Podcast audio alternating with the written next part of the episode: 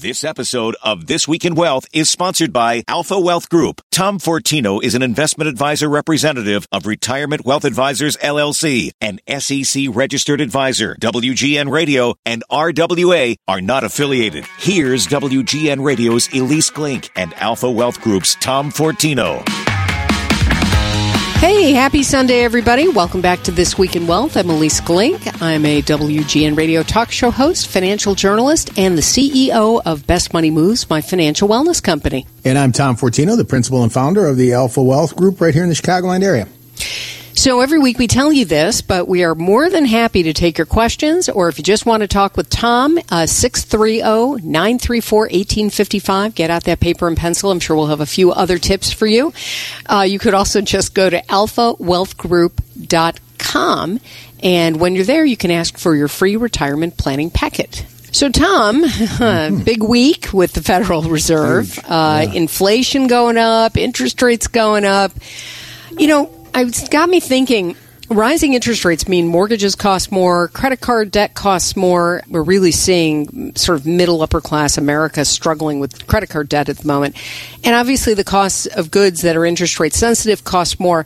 Mm-hmm. But the one thing I think rising interest rates are good for are for those living on fixed income accounts or who are buying bonds. You know, mm-hmm. we like I bonds, but considering that some people believe the Fed could raise interest rates three more times this year, how do you suggest we think about rising interest rates and making the most of our money with it?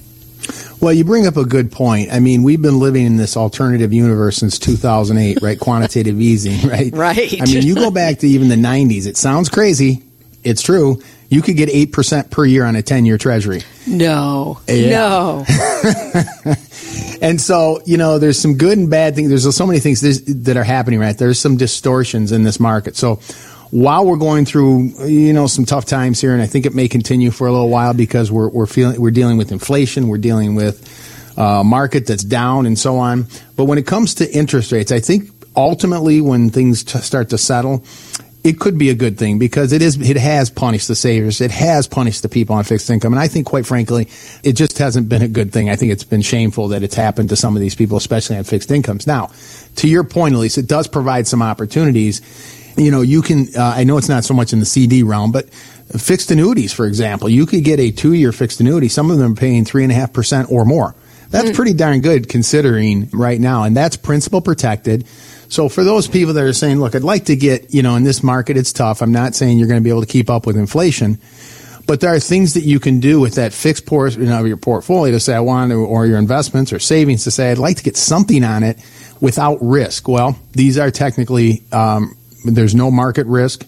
Uh, three years are paying 3.85, sometimes up to 4%. So yeah, there's some opportunities here on that fixed side to try and get something. I know we've we've hit upon the I bonds a few times that are inflation adjusted, but yeah, but it's only ten grand, right, per person. Right, you're limited. So. These are not limited at all. Yeah, at all. So, all right. So so definitely that's one thing to think mm-hmm. about. Um, when I think about you know bonds, and we've t- we've kind of you know bad talk them, bad mouth them a little bit mm-hmm. over our year or so working together. Yeah. But it feels like, you know, we could be, you know, I keep seeing this idea that if you do a 60 40 split, that historically you'll be earning about 6% in a combined portfolio and not taking a lot of risk. But that mm-hmm. doesn't work in a world where inflation's 9 or 10%, right? Well, I mean, you do have a negative real rate of return. And again, we've talked about this on bonds right now. I don't know if you're going to be able to. Certainly, you know, the discussion is when you talk about a 60 40, historically, again, this year aside, you know, over a period of years, the market's going to be up, and that's been the, the, one of the best hedges against inflation. So, you want a percentage of growth in your portfolio. The question is, what percentage are you comfortable with? Mm-hmm. And so, on the fixed side, you know, the things that you say, look, I want to have some type of volatility buffer here, especially if I'm nearing or in retirement when I'm the most vulnerable. This is where there's some opportunities to own some of these things. I, I you know, I mentioned the fixed annuities, which right now um, have some higher rates, more than CDs. You can also look at indexed annuities, which actually are tied to an index, and they some in some cases you know, you get half of the index. If the index is up 15%, you'll get seven and a half. I mean, these are things to look at as part of your bond alternatives. Because right now, as you said, with rates continuing to potentially go up, we're talking about, you know, throughout this year, maybe three, two or three more ri- rises. You know, the bond index is down, you know, roughly give or take, depending on what you're looking at. Bond index, just like a stock market index, they're out there.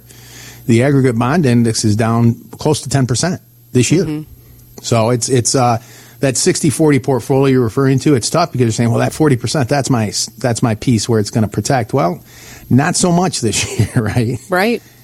So these are things to look at. Some ideas to maybe. These are not all or nothing suggestions. You know, it's like on a portion. Do I want to do some of these things to protect my the, the protect my principal, principal to try to get some return on it or some interest? Right. And there's other things we can look at, but um, you know, it's the old, I think was it Will Rogers, I think that said it's not so much a, a, of a return on my principal, it's a return of my principal. I want to keep it, right? So, um, these are things that we can try to do. You know, it's, it's tough when inflation's 9%, 8%. Hopefully that's going to come down a little bit here, but, um, well, that's the whole goal of, you know, the Fed just kind of raising things. I, you know, I also think that, you know, working with somebody, this is again a complicated time, right? You, mm-hmm. The last five years, anybody threw anything at the market, I think you made money, right? Mm-hmm. I mean, anybody. I think the pet monkey could have made money this last five years.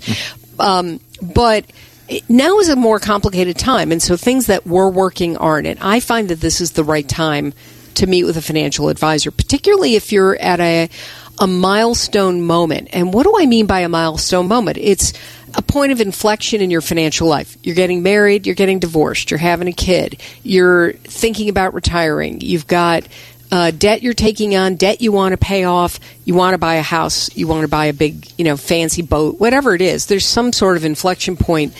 And when you're in a market like this and you need to pull money from the right places, you need to think about how that money is going to grow while you're doing whatever it is you're doing. I think this is a perfect time to talk to a financial advisor. What do you think? I know this is like a layup question because you are a financial advisor, but um, you know, Northwestern Mutual found that 54% of Americans are somewhat or very anxious about their finances. And yet, when they work with a financial advisor, that drops mm-hmm. down to 46%. So you just, you feel better because it calms down because somebody like you takes the burden of making mm-hmm. decisions that are uninformed. And that is mm-hmm. really what you are at this point. Everybody's uninformed, even me. You're uninformed about what could happen with all of these different things. And, and so I think we have to take a break. But I, I think, Tom, what I'd like to do is talk a little bit more about why a financial advisor works. And then we can also mm-hmm. do what I had planned for the second half of the show today, which is talk about how if you are thinking about your retirement money with sort of outdated savings rules, it could really cost you. So stay tuned. We're going to talk about all this stuff coming up next on the second half of This Week in Wealth on 720 WGN. Welcome back, everybody, to This Week in Wealth. I'm Ilyce Glink here with Tom Fortino, and we are here to help you. Uh, give us a call, 630 934 1855, 630 934 1855, or you can just go to alphawealthgroup.com and leave a question for Tom or for me, and we'll get right back to you. All right, so as we were going to break, we were talking about this anxiety that people mm-hmm. have and why I actually think when you're in a confusing time in the market, this is a great time to work for, work with, work for, work with a financial advisor. And, uh, you know, I do think that working with somebody else who can provide that objective view of your life, mm-hmm. of your financial life, is a really, really helpful thing. Um, and I, I just wanted to follow that up a little bit and, you know, talk about I, I, know that people think that 10% or 9% inflation is kind of the worst case scenario. But you and I have been around long enough, Tom, to know that it's not necessarily the worst mm-hmm. case scenario. And we certainly, if we go into a recession, which is not for sure yet, but looking very likely, you know, the market could come down further, interest rates could go up higher. Eh, you know, talk a little bit about how people can calm down and and cope with whatever recession or market or money anxiety they have. Well, you know, it's really a lot of it is just talking through some things and kind of providing some perspective. I mean, when we talk about the market, for example, and that's really not the overall, and that's one piece of your plan, right? We've talked about it many times, Ilyce. You know, the mm-hmm. cornerstone of your plan is, especially when you're going into retirement, and the goal of going into retirement is how am I going to create the income and have the income that I will not outlive? And so we want to understand that process. What is your income plan? When we talk about the market, and I, and again, providing perspective, if I said to you, when the market drops, does it come back? And when it comes back, does it go higher? Yeah. And so then the question, right? And so the question is, well, why do we lose money in the market? And I know it's more, it's deeper than that. I'm not trying to, um, you know, uh, you know, be simple about this and not really cover it detail. But the point is to again provide perspective on. Uh, let's try to be as objective. I know emotions are tough when we look at this, but then maybe that'll provide some perspective on how are we investing and what is our investment plan. The other part of that is, you know, understanding your your income. I had someone in here just the other day um, you know, who had income coming in about sixty thousand between uh, um, the, the, the, the, the, two of them. This is income, and so when I I discern income from assets because remember, income is coming in regardless of what you have in savings. Income is coming in regardless of your investments, regardless of what's happening in the market. So that's a pretty important part. Sure. So if I said to you, you have all the income you need in retirement, how would you feel? And so the question is, how many of us truly have an income plan? I think that that's so critical because I, th- you know, I think it's going to help minimize the um, the emotions. I've had a, I had a couple in here one time. They were both teachers. They had great um, uh, pensions. They weren't even touching investments. In fact, they were mm. saving, and they were both in retirement. So, I mean, that's a great. God bless. That's great. Most people yeah. don't have that, right? But it's important to understand. Again, when I sat down with this individual, I said, "Here you have." Um, you know, 60,000 of income, you need another 30,000 from your investments. Well, you have 1.2 million in investments. Let's do the math here. Of course, I do a much deeper dive and analysis, but right there, I said, do you see why with proper planning, you should never outlive your assets? And she said, yeah, I get it. That makes sense. You know, and just, just those conversations of going through and providing perspective. Here's the income you have. Here's the assets. Here's the investments. Here's the overall plan and we test that, of course, in much more detail and take in factors of all these things. But that's where it comes into uh, understanding. And I talk about, you know, in that report, the five pillars to your retirement plan having an income plan, having an investment plan, and a tax plan. Those are all part of it. So that's really the process of going through testing your plan, evaluating it, and eliminating some of that uncertainty, right? Providing so, clarity. So, one of the things that I think is really helpful also is to talk about you know, people have seen enough online Google News stories about, you know, ways to think about your retirement savings. And a lot of this stuff may be outdated now, given where we are with inflation and how things have really ch- changed around. And, you know, we could talk about the fact that a million dollars should generate $30,000 of income every year, but, or maybe mm-hmm. even a little bit more. But, you know, the whole idea that you only need a million dollars for retirement used to be the gold standard. Maybe it's not anymore. Tell me a little bit about, you know, how you think about these sort of outdated but very popular rules that kind of go around the internet, you know, and what people yeah. should or should not pay attention to. Well, I think the rules are, are good on this level. I think they're good because they make people evaluate or start the process. Okay, what, where do I stand? You know, if that generates that question as opposed to simply guessing or saying, yeah, I, I think I'm pretty good um, so from that standpoint, whether it's I need 80% of what I'm currently making or I need a million dollars, well, those really don't apply. There's a very general. And so again, you really have to take a look at, I've made the comment before, it's not about, you know, growing a pile of money and picking at it. You really have to, because there's no number, guaranteed number. If the market's down 50%, plus it's taxable, we really have to, again, consider creating income. So we've talked about it before. What are income sources? Well, Social Security is an income source. That's, again, that's a check that comes in every month. You and your, if you're married, you and your spouse. The second thing is pensions. That is an income source, and understand what your pension is. The third potential is using annuities, which can create a, a similar, almost a private pension. That's an income source that comes in. So you can use a portion of your investments to create guaranteed lifetime income. In fact, joint lifetime income again for those that are married. And so now you're starting to create this base, a foundation on your plan.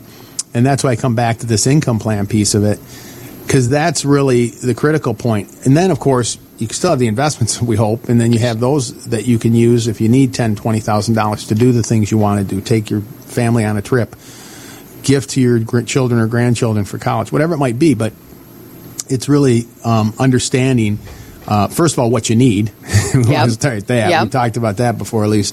Really but, but sitting all, down and putting pencil to paper. Go ahead. And and the whole concept of needing is sort of there's different levels of it, right? Bare minimum.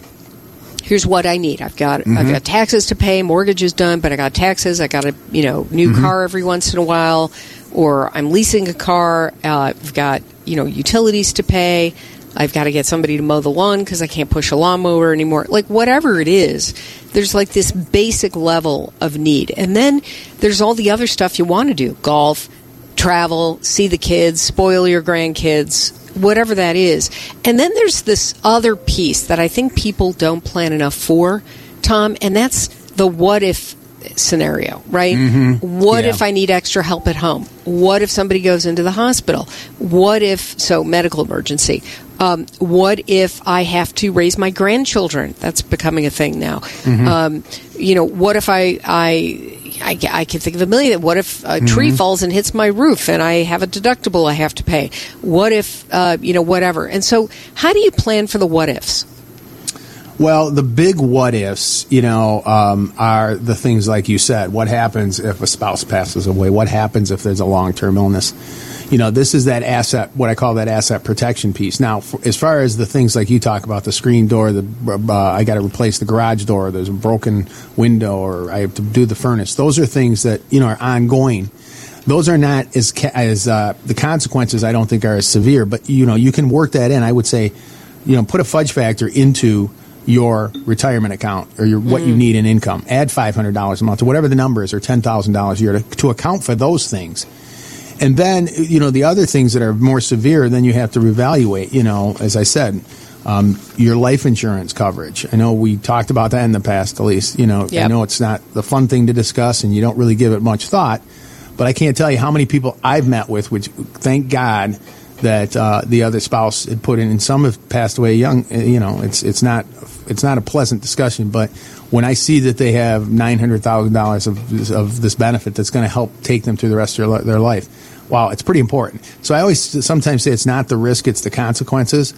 But we want to evaluate that piece of our plan to say, okay, what like you say, I sometimes do. I call it the what ifs too. Mm-hmm. And this is all part of being organized and know what you have in place. Do you know what your life insurance coverage is? You know, and, and is how important is what should you have in place, and maybe buying a policy outside of where you work because it won't go through with you sometimes when you leave your work. Right. These are important things to think about in your plan. Well, it's just so overwhelming for so many people, Tom, and it's such, such a pleasure to have you break it down for us like this. It's, uh, it's certainly for me. I get a lot out of it every week. These conversations that we have. Thank you so much for being my financial therapist. Um, no, seriously, it's it, you know it's helpful. Even again, I've said this before. You know, even if you feel like you know a lot and you're well educated. Um, I think we're in a very uncertain world when it comes to money right now. It's mm-hmm. it feels unlike anything I've felt in the last 30 years of covering this stuff. And so just opening up these topics for conversation, normalizing it, I think it does a great service for everybody listening. And I hope, you know, if you are listening and you've got questions, Tom's a great person to talk to. Give him a call, 630 934 1855 or you can go to alphawealthgroup.com. Don't forget, you can always listen to our past episodes at WGNradio.com. Just click on the podcast button, and you can find me at bestmoneymoves.com, Tom at alphawealthgroup.com. That's it for this edition of This Week in Wealth. Uh, have a great week, everybody. We'll talk to you again soon.